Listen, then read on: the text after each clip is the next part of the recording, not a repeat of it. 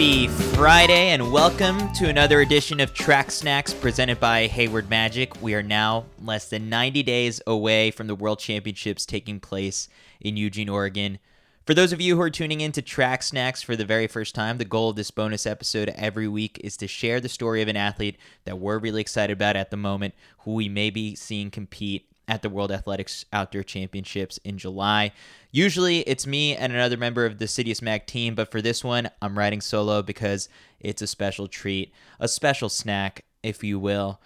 As I mentioned, this show is presented by Hayward Magic. I love track and field if you're listening to this, and there's a good chance that you love track and field as well. So, we've got some big plans for the upcoming season, and none bigger than what we've got planned for Eugene, Oregon. It's the summer of Hayward. It has three major stops. I'm getting on a plane from New York City and heading all the way out to Eugene for these things.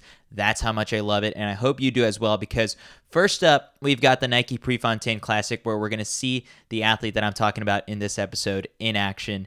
Teams are also on the line with the USATF Championship 10K races that will be held to select the three men and the three women that will be competing at the World Championships in July. Sandwich in between the pre classic and worlds will be the U.S. Championships in late June, and we're going to be there for every competitive moment at Hayward Field. In fact, at Hayward Magic is gearing up for the action happening this season. They want you to see how you're preparing for the summer as well whether it's high school, whether it's college, or whether it's professional, show us how you're preparing by sharing your training process on Instagram using hashtag make it to Hayward in the description. At Hayward Magic will select and feature the gutsiest posts to their feed. Who knows? Maybe the best submissions just might be compiled into a reel of story highlights and live on Hayward Magic forever. So we will see you at Hayward. We'll be there looking to create some memorable moments of our own with some pre and post meet interviews, analysis, and behind the scenes storytelling with some of track and field's most interesting athletes. So, for today's snack, I hope you're in the mood for some Italian because I want to share a bit about why we should be excited about Marcel Jacobs. So, for a lot of people in the mainstream sports audience, the 100 meters is the event that they tune into for the Olympics. So, last summer, when an Italian sprinter comes out of nowhere and makes history by winning in 9.80, it came as a surprise not just to the mainstream sports world, but to a lot of track and field junkies like myself who were left scratching their heads asking themselves, who is this guy?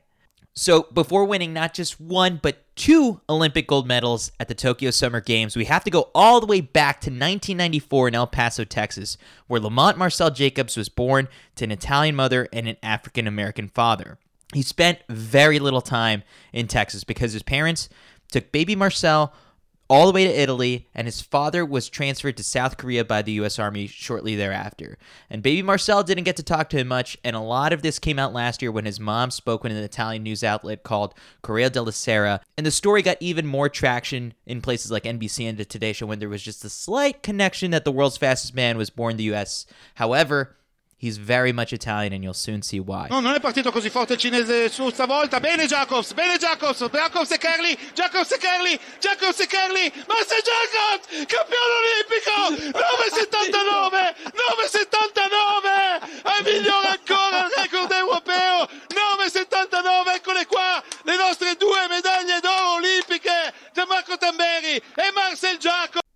I'm going to hit pause in that personal story, and we'll come back to it in a bit because another reason why Marcel wasn't too familiar to a lot of us in America last year was because from 2012 to 2019, he was still long jumping. In fact, all of his social media handles on Instagram and on Twitter are at crazy long jumper, so he hasn't let that go quite yet. His personal best of 795 was set in 2016, and he actually jumped 807 indoors in 2017.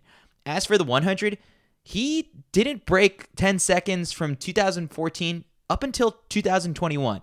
The first sign of promise in the short sprints actually came last winter when he was running PR after PR in the 60 meter dash indoors. He went on to win the European Indoor Championship and broke the European record in 6.47. While there were so many races happening in the United States last year that captivated a lot of our attention, he was mostly racing and training in Europe during the spring and early summer and headed to the Tokyo Olympics with a personal best of 9.95. So, what happened in Tokyo? First round, he wins his heat in a personal best of 9.94. Okay. Semifinal, he runs a European record of 9.84. Oh man, this man means business. And then in the final, he runs the best race of his life and becomes the first 100 meter Olympic champion not named Usain Bolt since 2008. Just wow. Took so many of us by surprise. Then four days later, he runs in the 4x1. One day after that, Italy is your 4x100 meter Olympic gold medal winning team. And you're left wondering, what is happening? So, how did he do it? In interviews afterwards, Jacobs credits the extra year from the pandemic as a major opportunity for him to train and solely focus on the 100 meters. He dropped the jumps and went all in on the short sprints. Sometime within the past few years, you may have also seen a video of a man running on a track behind a car with this weird contraption made to block the wind. That's Marcel, and he's training into this aerodynamic shield that's made to reduce air resistance, and he's going all out and trying to simulate optimal race conditions. It's really weird and funky, and you could actually look up the clip online. In it, his coach actually goes on to say that he thinks Jacobs can run 9.4. The world record is 9.58 by Usain Bolt set in 2009. So now let, let's not get ahead of ourselves with some world record talk. It's very easy to fall into that trap. The fastest that anyone has gone recently is Christian Coleman and Trayvon Bromell running 9.76.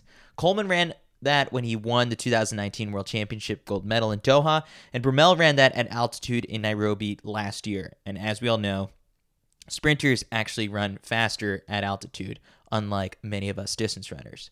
So Marcel has some incredible top end speed, and we've seen that race after race. So I'm particularly excited to see him when he runs his first 200 since 2018. Actually, very soon. He posted about it on Instagram this week, and he showed that last year was no fluke when he ran 6.41 to break his own European record in the 60 meters and beat Christian Coleman in a really highly anticipated showdown at the World Indoor Championships. This past week, the race organizer for the pre classic announced that we're going to be getting a rematch of that and also a rematch of the Olympic final with three of the medalists from last year coming back and going head to head. That's Marcel Jacobs, the Olympic gold medalist. That's silver medalist Fred Kerley of the United States. That's bronze medalist Andre DeGrasse of Canada. Now you add in Christian Coleman, you add in Noah Lyles, mix in Marvin Bracy, who just took bronze at the World Indoors in the 60. Give me a little bit of Kenny Bednarek and Ronnie Baker, who also made the U.S. Olympic team. Mama mia. It's must watch TV. It's must watch in the stadium if you can hashtag make it Hayward. So let me bring it all back to what I was talking about before. What's family got to do with it? What's love got to do with it? Marcel Jacobs went years without connecting with his father, but when he hired a mental coach for his running, that coach also encouraged him to find his father and establish a relationship with him. Because here's what he told ESPN last year. The first thing my mental coach told me was that if I wanted to run faster, I had to begin a relationship with my father that I never had. And this was a difficult path for me because I had not met him, I had not known him, or talked to him in many years. Reconnecting with him gave me the desire, the speed, that something more that helped me being here and win the Olympics. So, a little extra focus on the sprints and a reconnection with family went a long way in the build up to one of the biggest surprises of last year's Olympics. So after the pre-classic announcement, I actually was hit up with a chance to speak with the one and only Marcel Jacobs. For someone born in Texas, I thought he'd have a little bit of English with him with a nice Texas accent. Nope, I was wrong. He's very Italian, and luckily I had the help of a very nice interpreter. So I present to you guys now, for a special edition of Track Snacks, a brief chat with the world's fastest man. Here is Marcel Jacobs.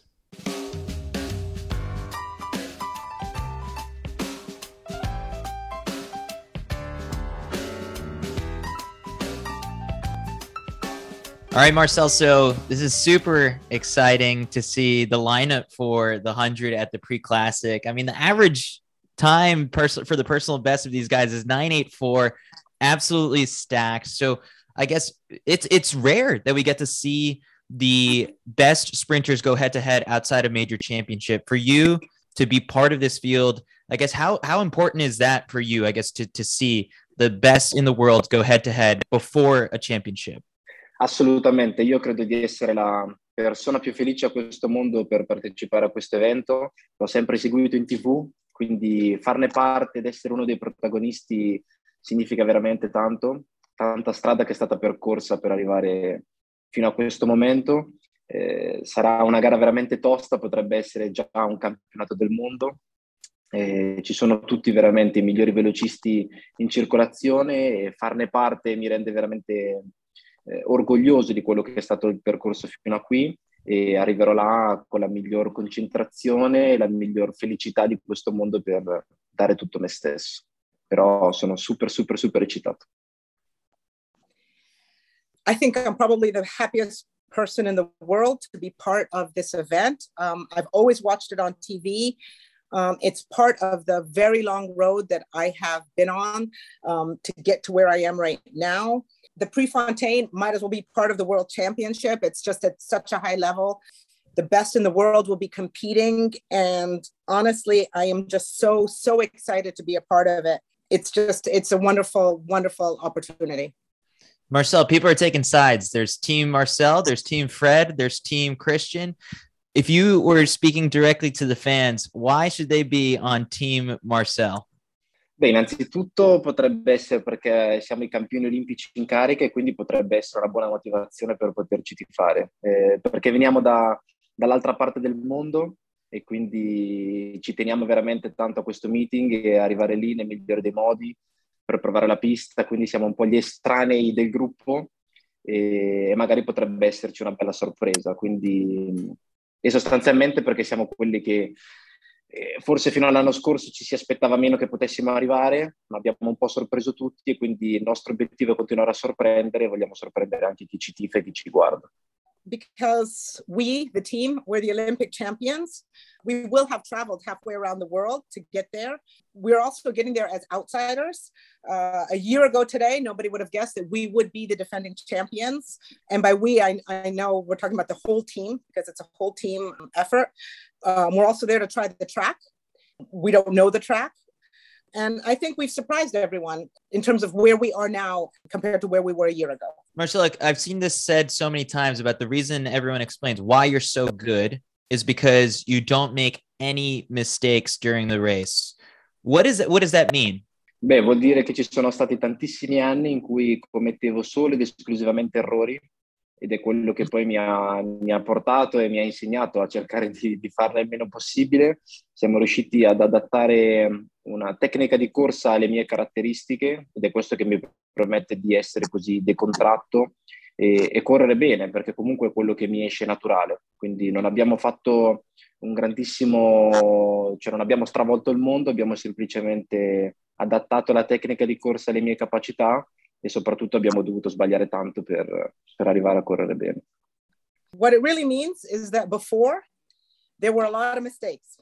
Over the years, the, the, the, the past years have been full of mistakes. What that means is that I learned, I've learned to make very few. Uh, we worked on a technique. Um, we worked a lot to create a technique that was based on exactly what my capabilities are and what I needed to do. That is why I am where I am. Uh, my technique is based on my capabilities. One one last thing, kind of Marcel, I want to touch on is just the mental side of things and how strong you showed you were last year. There were two sides of it that were, were super cool to see. One, with working with the mental performance coach, he gave you the confidence that the 100 is your event, and two, you reestablished like the relationship with your father. That's personal. That's also like the performance side of things. You saw a big benefit now that you did that last year, how do you work on the mental side this year? Sì, è vero. Eh, l'anno scorso ci siamo focalizzati un po' su ri- rimettere equilibrio nella mia vita generale a livello sia emotivo che a livello personale, familiare, di gare. Eh, quest'anno forse il lavoro sarà ancora più complicato perché quando arrivi al top devi cercare di rimanerci il più possibile e devi cercare di rimanere concentrato su quello che è la tua strada, su quello che sono i tuoi sogni, su quello che, è, quello che sono i tuoi obiettivi che ti poni all'inizio dell'anno.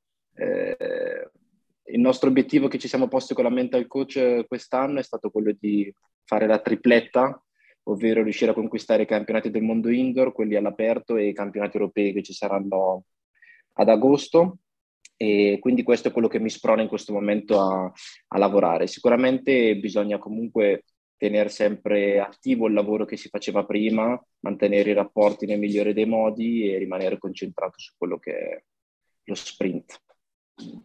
Um, yes, it's true. Uh, last year, um, there was a lot of concentration on maintaining a balance, on reaching an equilibrium in terms of my um, of my balance, uh, that balance between family and competition.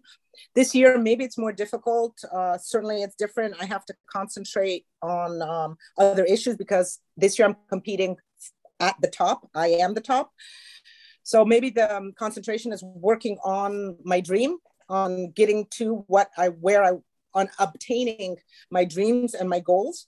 Um, with my mental coach, um, we're working on a, on a triple achievement this year. That would be the indoor championship, which uh, we've done, the outdoor championship, and then the European championship, which, which will be in August. So definitely this, this triple series is what we'll be working on um, in terms of mental toughness. And then sure, I mean, we have to i have to keep my um, readiness at its best. Um, i have to really concentrate on sprinting. That's what this year is going to be about. Perfect. Well thank you marcel. I thought i was going to get a texas accent today but uh, no not this time around. No, no. perfect. I'll see you in eugene.